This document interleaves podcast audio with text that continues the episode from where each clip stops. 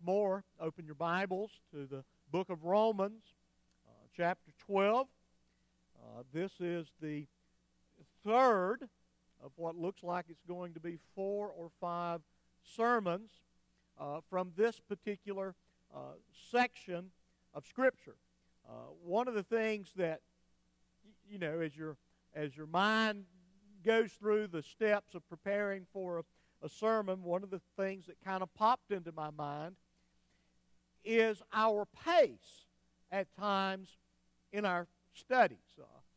There are times, believe it or not, when we gather on Wednesday night that I may go through an entire book of the Bible in one 45-minute session.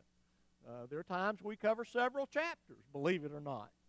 And then we come to texts such as this, and as I mentioned to you, it's certainly not doctrinally dense, but it is applicationally dense.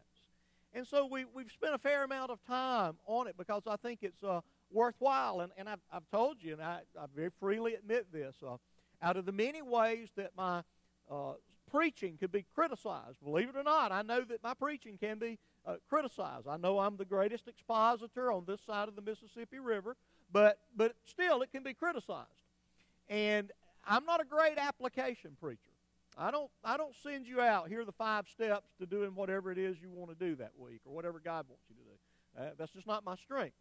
My strength is telling you about what God has accomplished in the sacrifice of His Son and the application of the power of the resurrection to our life in the here and the now.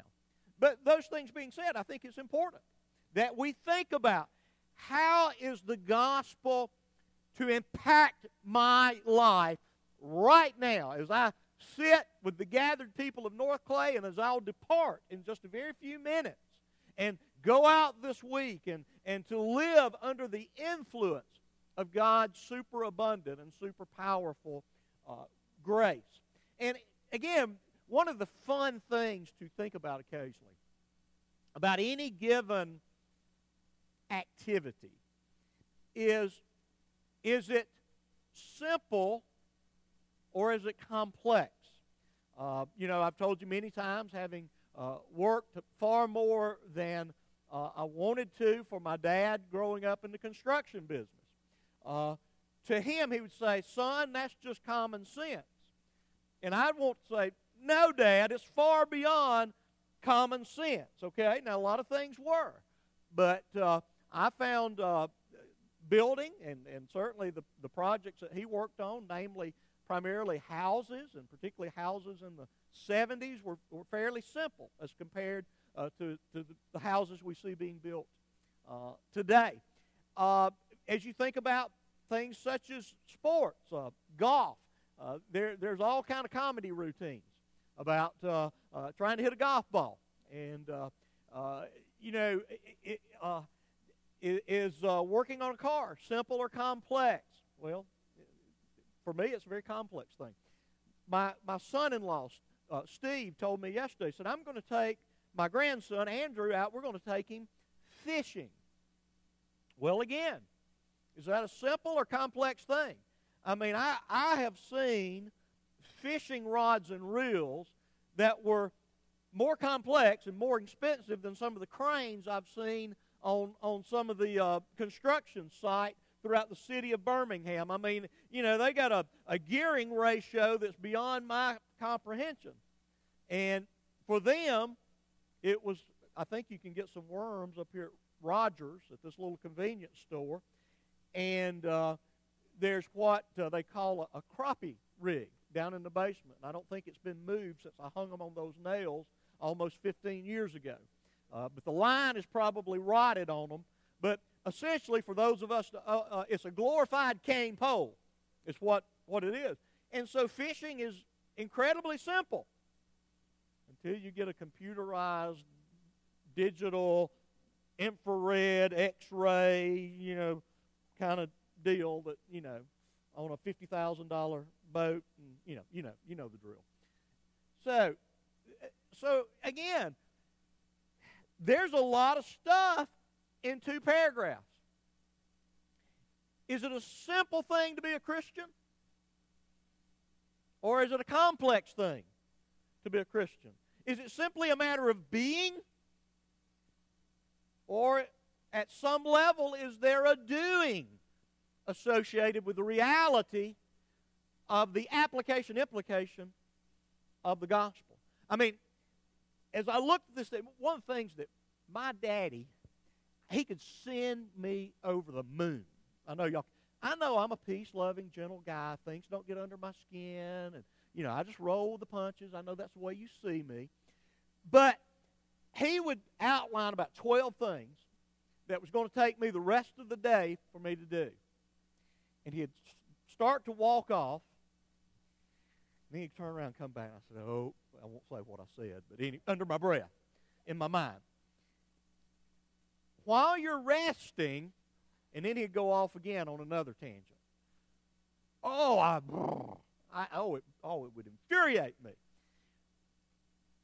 But sometimes you look at a passage such as this, and that we're to love and hate evil and love good and outdo each other in our zeal for God, and we're to so value one another that we show each other, and it keeps on going.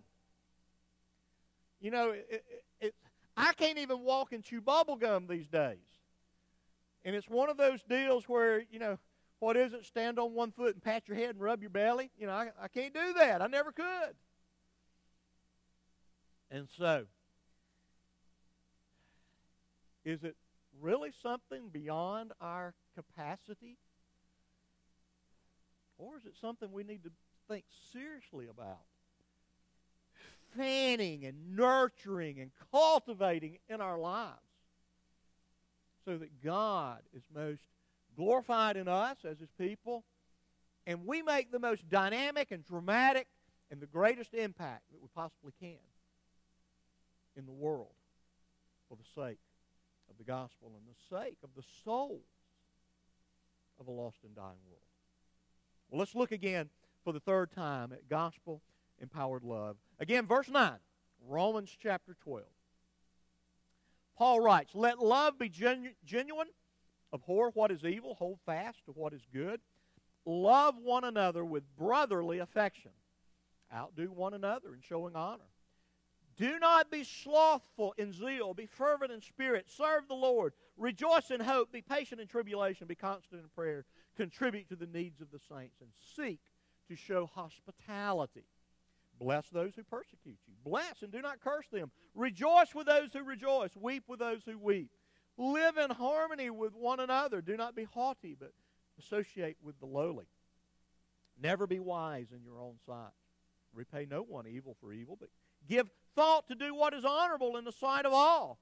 If possible, so far as depends on you, live peaceably with all. Beloved, never avenge yourselves, but leave it to the wrath of God, for it is written, vengeance is mine, I will repay, says the Lord. To the contrary, if your enemy is hungry, feed him. If he is thirsty, give him something to drink, for by doing so you will keep burning coals on his head. Do not be overcome by evil, but overcome evil with good." You would pray with me this morning. Father, again, it is through the power and the inspiration of your Spirit that you have given to us this wonderful, wonderful text. In fact, the entirety of your Bible. And Lord, we confess that it's by the power of your Spirit that our minds are illuminated for understanding, and that our wills and our affections are engaged so that these glorious and powerful truths take deepest root in our lives and that they work their way out in the way that we live. I pray that you'll bless our time together. Again, give us the ears to hear and the eyes to see. We ask these things in Jesus' name. Amen. If you'll remember, once again, Paul has turned his attention, and he will keep it there for 12, 13, 14, 15, 16, 5 chapters. 5 chapters as he concludes this marvelous letter uh, to the to the Roman church. And in introducing this section, he calls upon us, and just as we sung, we love you because thou hast first loved me. Again, biblical concept. Again, we love because we have been loved first. Never let us forget that. And so having been loved and having heard and experienced the forgiveness that God gives through the accomplishment of the Lord Jesus Christ, Paul says it makes perfect sense for us to live sacrificially in this world for God, and that we, in doing that, shall experience this marvelous transformation in growing in our love for the things of God and our hatred for the things of this world. And that the power of this transforming grace will cause us to understand something about ourselves, that we have a way to uniquely contribute to the body of Christ by grace gifts or through grace gifts. And then in doing that, we apply the great reality of the love of God among and to the people of God. And again, I think the idea is that it should overflow into a world that is desperate for something that is true and powerful and something that is worth staking your life upon. And so Paul calls us to a very deep-seated, a genuine love that can only come from the transforming work of God's Holy Spirit. And this is to be a holy type of love, in that it's characterized by the fact that we're hating the evil of this world, whether it's moral evil, dancing, drinking, and all that kind of stuff y'all did last night, right? Hating the evil of this world. Again, what we call moral evil. I hate hurricanes. Now, did anyone on the eastern seaboard of our United States, did they sin so greatly that, hey, God sent that hurricane? I'm sure some yahoo somewhere, yeah, those big sinners over there in the East Coast, God got them. He got that bunch down in New Orleans a few years ago. He's going to get them again. Idiots. Every one of you sitting here deserve God's hurricane. You got what you deserve, right? And so that's natural evil. That is the reality of life in a fallen world, which, by the way, includes sickness and death. And I'm sick to death. How many times have you heard me say that? I'm sick to death of sickness and death. But that will be our lot until the day that Jesus comes back. And so the imperatives of our life, and we looked kind of closely last week, beginning there in verse 12, that we are to rejoice in hope. We do not rejoice in the hope that everything about our temporal circumstances, our relationships, our finances, even our health, or the health of those we love, is going to be demonstratively improved. I told the group Wednesday night about this. Y'all know I'm easily perturbed. And I told you, I think I mentioned last week, seeing an ad on television when we were down at the beach, one of these idiot, yahoo, lying, thieving church TV preachers, Peter Popoff. He was selling blessing water. Get you some blessing water. Yeah. Buy you, I don't know if you buy a fifth or a six-pack or a keg or what it was you bought, but according to the testimonials, you should get $2,900 check, $5,000 check, $50,000 check. Well, my understanding is that idiot was in Birmingham Tuesday night. And I do not apologize for my French, folks. If you don't like it, so be it. As I went to get my morning biscuit at Jack's Tuesday morning, very sweet young lady that, Calls me Mr. Auburn. Imagine that. She's one of those other kind of people. And here she is working at Jack's. I'm sure making, what, $75,000, $100,000 a year? That's about what they make at fast food restaurants these days. And she told me she bought a VIP ticket for that night for her and her sister to go listen to that idiot, Peter Popoff. And it broke my heart. Now, what do you do? Hon, can you come over here? I need to tell you something. I mean, because it did. Here, I mean, you've got to be struggling to keep a roof over your head. You've got to be struggling to pay your power bill. You've got to be struggling to keep food on your table. And whatever amount of money that you paid for that, you have thrown it away. I'll be nice. Yeah, you've thrown it away for a lie, for an absolute and complete lie.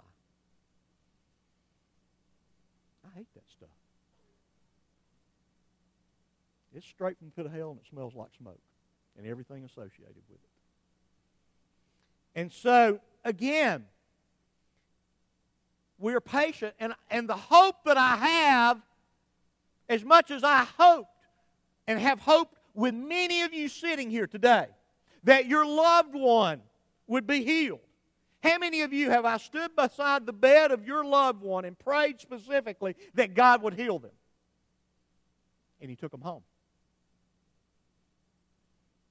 The tribulations of this life will continue, but our hope is not that all our loved ones live forever. They won't. They will die. Our hope is the hope and the certainty of Jesus Christ, His death and resurrection from the cross, and His returning to rescue us out of this wretched world one day. Nothing more and nothing less. And so we rejoice in the hope of the gospel. We're patient in these days of tribulation. Like many of you, maybe most of you, you ever come on Wednesday night, take a look at our prayer sheet on Wednesday night. You're the exception to the rule if you're not on there. And if you're not on there, you probably need to be. I can look at several of you, and I know things that are going on in your life, and you're not on that prayer sheet. But we're patient because the time of our ultimate and final deliverance isn't here. We're awaiting. We're looking heavenward. Now, that is not that old, you know, heaven in the sweet by and by, and I'm going to sit here on my sweet asset and what? Did I say something? King James words right there in the Bible. Doesn't mean I'm just going to sit here and wring my hands and suck my thumb and pout till Jesus comes back. It means I want to be as effective as I can. Because you know what? Every single person in the world is incredibly likely to experience the realities of life in a fallen world. Yeah. Life in a fallen world. The death and the sickness and the deprivation and the estrangement from those you love, and on and on and on it goes. And we patiently endure those things with the hope that one day He will make all things right. He will make all things right one day. And so in that process, what do we do? While we're rejoicing, while we demonstrate patience, we're constant in prayer. And it doesn't mean we don't pray, God, deliver me from the evil of this age. It's not a bad thing. Even the natural evil. Deliver me from the realities of an ever-spreading stomach and graying hair and dimming eyes. You know, it's okay to pray those things. But you're probably going to experience them. Okay? And so we're constantly in prayer. And obviously I don't have time to say everything that could be said about prayer. I think the upshot of the passages I listed is pray. And when you don't feel like praying, pray. And when you feel like praying, pray. And when you wake up in the morning, pray. And as you go through the day, pray. And when you go to bed at night, pray. And when you wake up in the middle of the night, pray. And keep praying. And never quit praying. And the two reasons that we do not receive what we ask for. James spells it out in James chapter 4. Because you sinfully ask so that your fleshly desires and fleshly appetites will be satisfied, and you ask with just completely sinful attitudes, sinful notions. You're holding, as the psalmist says in Psalm 66, you're regarding sin in your heart, so God doesn't hear your prayers. I'm always amazed when people come in and, you know, tell me how much they're in love with whoever the jerk is they bring into my office, and, you know, so forth and so on. And they're in love, and they want God's blessings on their life. Now, they've been living in immorality for a year or 2 years or 3 years. They're doing everything their way. They just want God's goodies. It doesn't work like that. When I keep on choosing sin over obedience, again, I close the doors and the windows of heaven. And so we're to be in constant prayer. And I'm going to tell you, and maybe I should be embarrassed about this. Maybe I should be embarrassed about this. I pray a lot for myself. I do. I pray a lot for me. And I would encourage you not only to pray for me, but to pray for you as well. Now, one of the things that people say to me rather frequently is, Tim, we don't pay you any attention. I'm like, boy, that's about the highest form of praise that I've ever, you know, been pastoring for 20-something years now. That's about as good as it gets. Yeah, we don't pay you no attention. Again, I try not to take myself seriously. And if I'm out in the community and out with you somewhere, I might try to pick at you a little bit, okay? It's been known to happen. Infrequently, but it has been known to happen. But I take what I do right here very, very seriously. Now, I would pray that none of my silliness and foolishness out in public would ever compromise what I do here. Okay, and I'm aware and very, very concerned about those things. But we should pray, I pray that the life that I live, and Paul seemed concerned with this as well in 1 Corinthians 9, that I would do something so stupid that it would disqualify me, that it would discredit the gospel of Jesus Christ. That I would have such a colossal spiritual collapse that it would cause people to question the power of the gospel and the goodness of God. And I can tell you right now, I served at Philadelphia Baptist Church from 1995 until 2002, 2003, just before I came to Suncrest.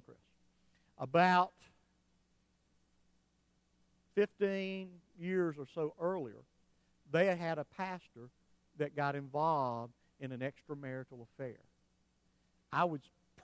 While I don't have a lot of contact with them, my suggestion is the church has never recovered from that failure. Okay? So, again, I pray for myself that I would have a greater hunger for the holy, for the holiness of God, for the power of God, that I would hate sin. I find myself really thinking a lot about the pleasures of this world, the things that I'm going to do. And then, again, I'm not saying that you can never have pleasure in this world. Please don't ever understand. But I'm just saying you can be obsessed with it beyond what is healthy. And I pray that God would fill me with the Spirit. I don't know what amount of time I have left. My dad died at 79. His dad died in his 50s. My mother's dad died at 64. I had an uncle that died at 90. I don't know. Yeah, who knows? You don't either.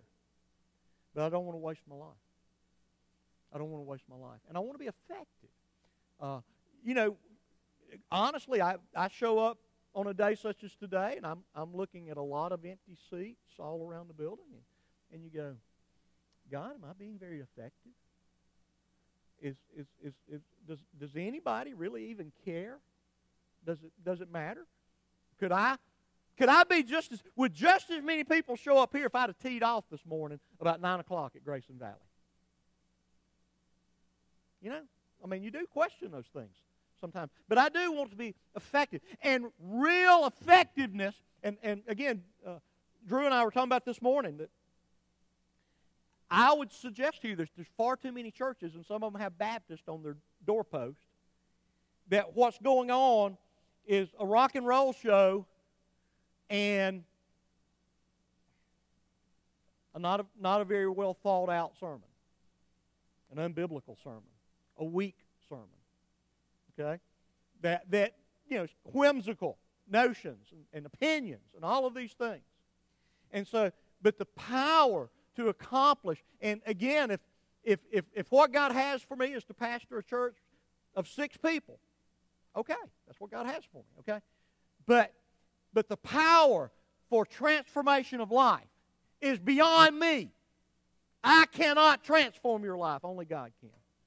And I believe He only uses vessels that seek hard after Him. So what's the number one goal in my life? To seek hard after God. And by the way, that's the challenge of the staff of this church. To seek hard after God and pray that we're not wasting our time. And you know, there's a real sense in true ministry. Now hear me. Like I say, if I were all about baptism, buildings, and budgets, I'd quit a long time ago. If that were the tail of the tape. But true ministry will only be revealed in eternity. That's true. I don't know what God's doing in your heart. I can't take a stethoscope and say, boy, Jesus is really beating hard in that heart today. I don't know. I'm sure some of you are daydreaming about whatever your next deal is. So I don't know. Only eternity will bear witness to that. And so, we should pray those things for ourselves as we, again, confess our sins, as we petition God to do great things, even heal people that are sick. That's a great thing. That you got up this morning is a great thing. Amen? I know people that didn't get up this morning. Don't you? It's a great thing, and it's a gift of God's grace that you're breathing today in your thinking. Let's move forward. I belabored that. Second issue is in this area of practical ministry, that our love is to be of such, verse 13, that we contribute to the needs of the saints and seek to show hospitality. Those things go together. And I'm going to tell you, I struggle there. Now, I'm not talking about struggling in financial stewardship and tithing and those kind of things. You know, see, I grew up in a home in which when I got an allowance, and somebody reminded me this week, my allowance was, boy, I'll allow you to live here this week if you do what I tell you to do. No, and again, my allowance was never, here's your money, did you do whatever the chores were of that week, and you got $1 or a quarter or something like that. But you know, we were taught to always bring an offering envelope to church. Really were. I mean, that was just something we did. And I don't know that younger generations are doing that. I don't mean it in that way. But I don't mean to sound harsh, and this is going to sound that way. So please forgive me. Most of the time, I think, let me put that there. When I encounter financial needs, for example, the financial need is there because of the decisions and the lifestyle and so forth of the individual. They've been irresponsible, frivolous, lazy, and to what degree, you know, Paul says, if a man will not work, what? Give him all the money he needs, right? That's what you do, isn't it, Glenn? Man won't work. I bet Glenn has got shoeboxes full of cash down there, don't you, in your office? If I come in and, you know, like, hey, I don't think I want to work, Glenn. How about one of those shoe boxes? You just hand it right over, don't you? Yeah. Don't be acting like Bryce Evans, okay? There's other people that do that sometimes, and, you know. But, yeah, you don't work, you don't eat. And this day and time, you let a man work, and he cuts his finger, and he sues you. I mean, you know, I struggle with working these things out. But it is a command that we're to be there for the practical material needs. And, of course, as James outlines, particularly those that are orphans and widows, because they're the most at risk. I mentioned the young lady at Jack's, and, you know, we helped out a lady that ministered to Dale back almost a year ago now. And I wonder, and I didn't sit down and go through her budget with her. I fear that she is one of those that's going to live in systemic poverty. She can't make enough money to pay her basic bills. You know, you got to have a place to live, pretty much. You got to pay the utilities associated with that place. You got to feed your kids. And there's some jobs that really don't pay enough to do that. She drives a lot in her work because she goes house to house to house all day long bathing people that can't bathe themselves. And so I've been concerned for her. But we are to be very involved. And that was a testimony of the early church, that they took care of one another. Now, even beyond, you know, the practical thing, and here's the thing about sermons that ostensibly are on love, okay? If I just, you know, kind of, okay, love one another. You know, Christian life's very simple. Love God, love one another. And it really is that simple, isn't it? I mean, seriously, I'm not trying to trick you. The problem is we don't do either. Not perfectly. So never stand before God and say, God, I've loved you perfectly and I've loved my fellow man perfectly. You'll go to hell, go straight to hell. You won't collect $200 and you will not pass go. Okay? So, but we are to love one another in this practical way. And sometimes it's a phone call. It's a card. It's a meal.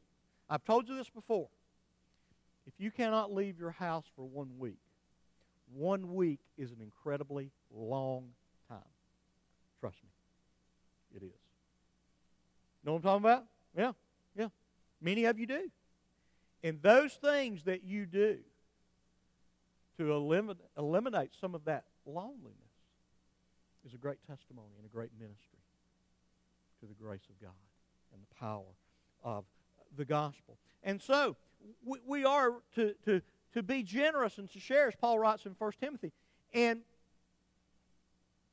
I would consider our church a socioeconomically middle class.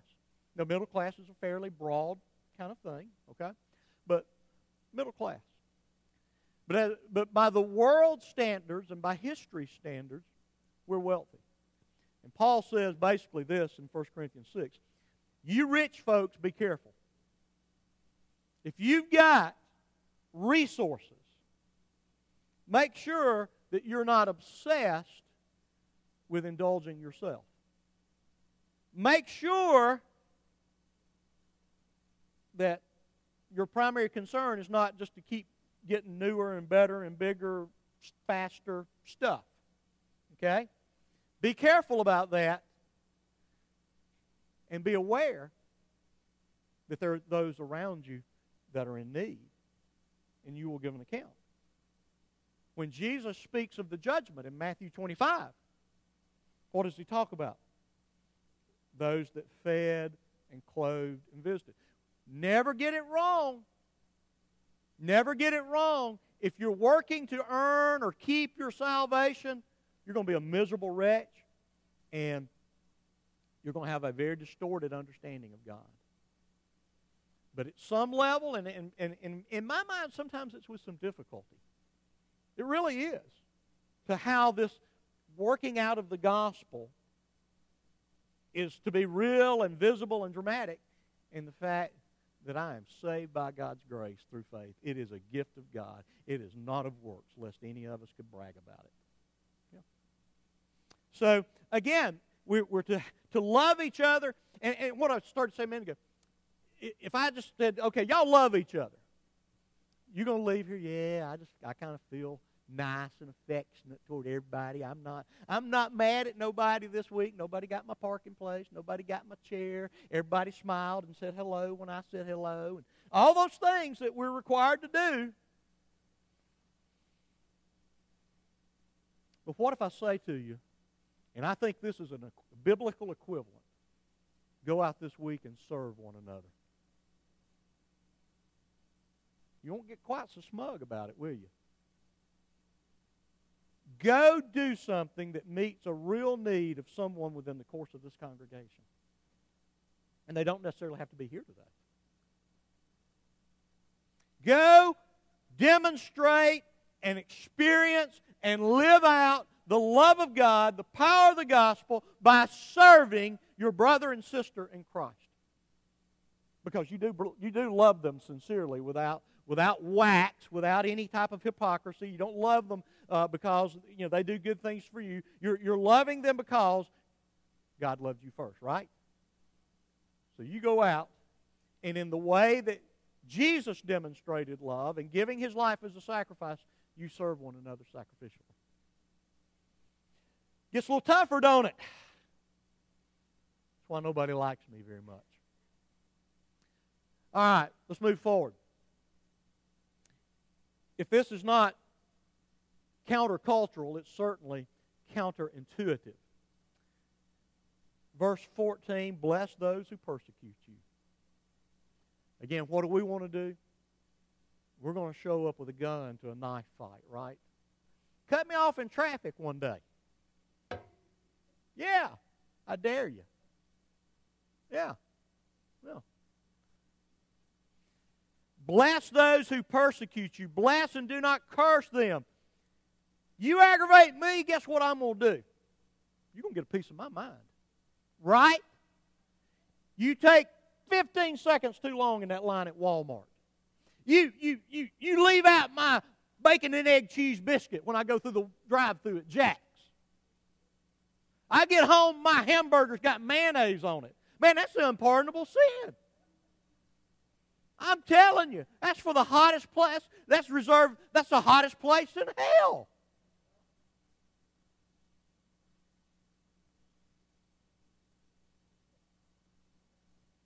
Bless those in this church that ignore and aggravate you. And or aggravate you. I guess they ignore you, they can't aggravate you unless that aggravates you when they ignore you. But right? Bless those that gossip about you. Bless the coworker that you want to wring their necks, maybe justifiably so. Bless that boss that you want to stomp in the ground.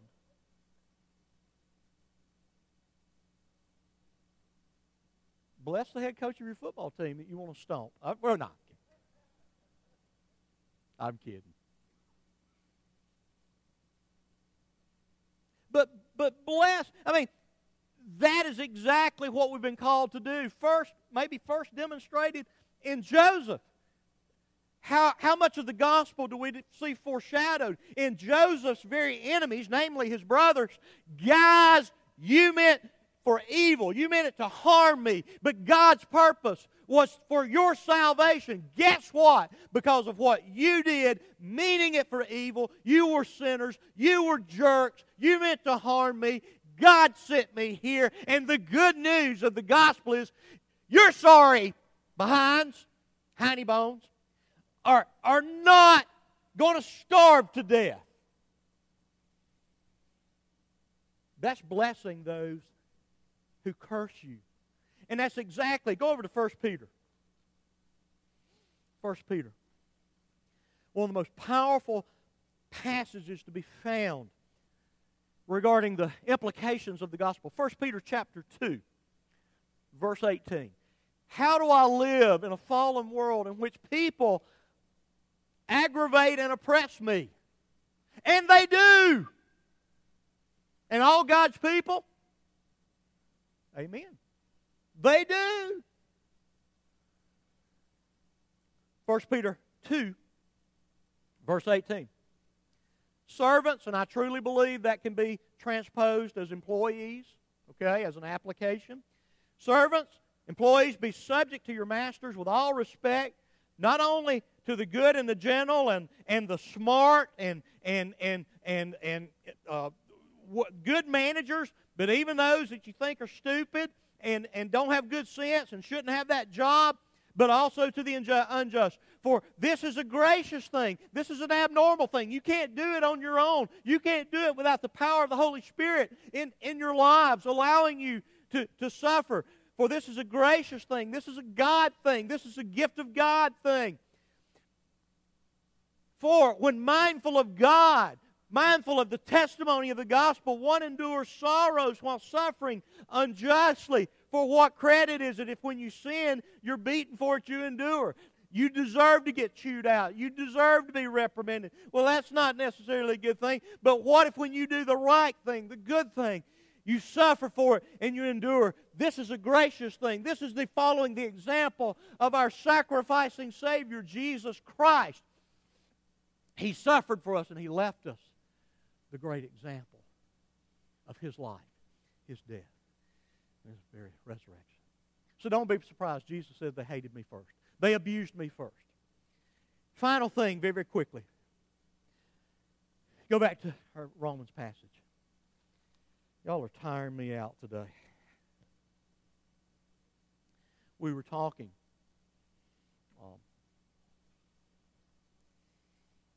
sometimes, and you know, I look at Nick Saban on the sidelines, and again, I don't approve of his vocabulary. I think it's kind of shameful. But I think he's a great coach, maybe the greatest coach ever. And I admire the work ethic and so forth and so on. And he does remind me of my own dad. Now, my daddy was not hard to get along with at home. I don't want you to think. But on the job, he was volatile. And he was not vulgar and profane, I assure you of that. But, buddy, the veins bulging in his neck and, you know twitching. No. But, I mean, really, he could get intense. And his son can, too. And sometimes I do it right here. I can't. I'm sorry. Maybe, Brian told me a long time ago, when the preacher is hollering, that's bad. That's a bad thing. A lot of people have that emotional response that, oh, my goodness, he's mad at you. I'm not mad at you. I've never been mad at you a day in my life that I can think of. Certainly not as a corporate entity. But I'm passionate about these things because they're true, because they're God's Word. I'm far more passionate about this and about yesterday's football game. Listen, I may have a trifecta today. The Braves got drummed yesterday. Auburn got beat. Falcons may get beat today. Our starting running back's out. Hey, life's tough. I wish that was the biggest problem. I wish that was the most sorrowful thing in my life right now. I would be one happy dude. But the admonition is to rejoice with those who rejoice. And again, the silly illustration is what? There's half the state that ain't real happy today. And the other half is exceedingly happy. Right? Right? Here's the thing. And notice, rejoice with those who rejoice. It's hard to rejoice when you're in the midst of sorrow. But here's the thing. Don't be so obsessed with the tragedies of your own life that you still cannot rejoice. The glory of the gospel and the good things that God may be doing in the life of others. One of the things, and Pastor, I get called in many times to the sorrows of your life. As a pastor, that's what I want to do. I want to be there for you and with you as you go through these difficult things. And I was shocked. I got in trouble for criticizing a mega church pastor and kind of questioned, can he really be a pastor, of 75,000 people and all that. And my daughter told me I was a jerk, and I am, and so, you know, kind of. But, you know, how do you demonstrate the love of Christ? And I'm not, I'd love for, I want to be a mega church one day, quite honestly. But still, how do you pastor a tremendous number like that? And, you know, maybe I hope I get a chance to figure it out. But don't be so consumed with the sorrows of your life that you can't rejoice. And as I said, sometimes I'll go in and weep with those that are suffering, and I leave and I drive across town, and I want to rejoice at some kid's birthday party or some kid's athletic event or whatever it is I get invited to go be a part of. Those are good things too. And we should do that together. Paul tells us the exact same thing in 1 Corinthians 12, that as the body of Christ, we're so engaged with one another that we're rejoicing and we're weeping. We're rejoicing primarily because of the hope and the certainty of the gospel. Jesus told his own disciples, here's what you rejoice about even when they say it's cancer. Here's what you rejoice about when they tell you you're not needed on this job anymore. Here's what you rejoice about when your wife or your husband walks out on you. This is what you rejoice about when a loved one dies. You rejoice that your names are written in heaven. You always, as a follower of the Lord Jesus Christ, have reason to rejoice. Have you ever heard me say transcendent joy? Joy that transcends the fallenness. And folks, I'm here to tell you, we live in a fallen world.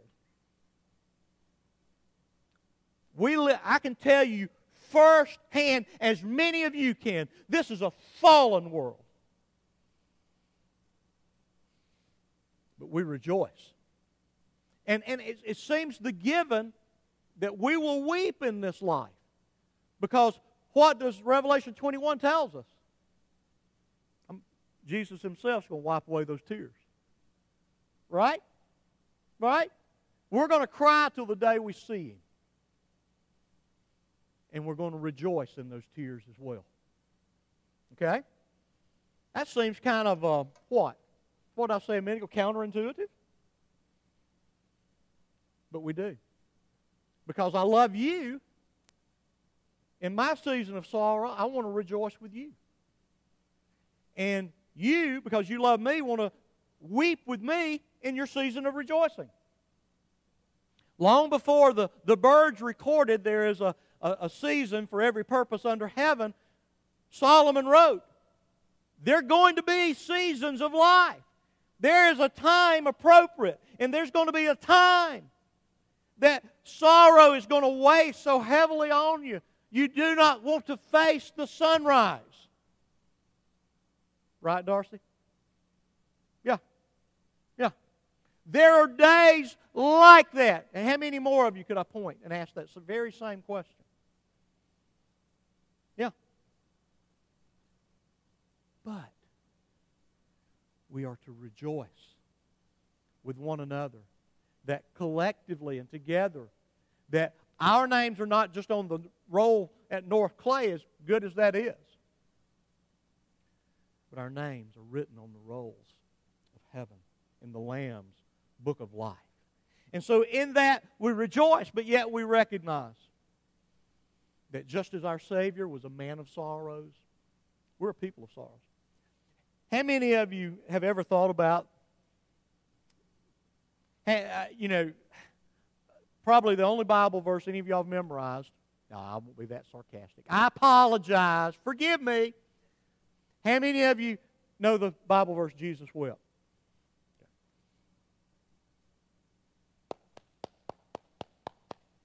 Very good. Any of you ever thought about why he wept? Doesn't tell us. And we want to be very careful when we start projecting. I've heard a lot of sermons about why he wept. He was a man of sorrows. Lazarus was in that tomb because the world was not as it was designed to be. That sin and mortality have entered our world, and he's one of Everyone. Every one of us are going to go into a tomb one day. And we're going to experience what we weren't designed to experience, namely the separation of our body from our spirits.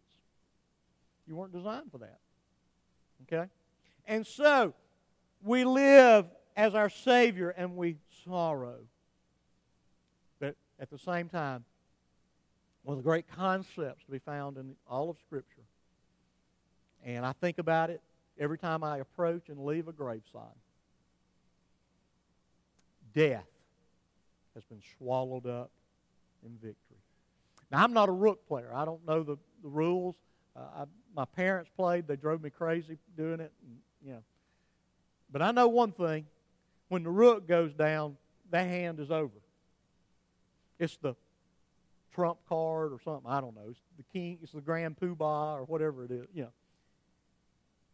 Well, let me tell you what the rook is. Let me tell you what the trump card is. That our Lord and Savior, Jesus Christ, went through death, experienced the wrath of God on the cross at Calvary for our salvation. He has removed the very sting of death, mainly the application of God's holy and just law to our lives through which we would justly be condemned. He has taken away that sting, and He has conquered death. He has conquered the grave. He's conquered hell by going through all of that for us. And we live with the certainty, the knowledge of a victory. And that's why we can always, in the midst of our weeping, which, again, our sorrows will last through the night of this world. But our joy is absolutely certain to come. Pray with me this morning. Father, we thank You for Your goodness, for Your truth, which is applicable and powerful. And Lord, I have no ability to make these things resonate in the hearts of those gathered here. And by my limited count, by the limited knowledge I have, I would doubt that there's a person here that doesn't need the application of these things to their lives. That their lives are characterized by great struggle, by great sorrow. But Lord, again, we live as a people in the midst of sorrow, but clinging to the hope of Your gospel. May that powerful truth and all of its implications and all of its applications always resonate within our hearts and minds and proceed from our very mouths. We ask these things in Jesus' name.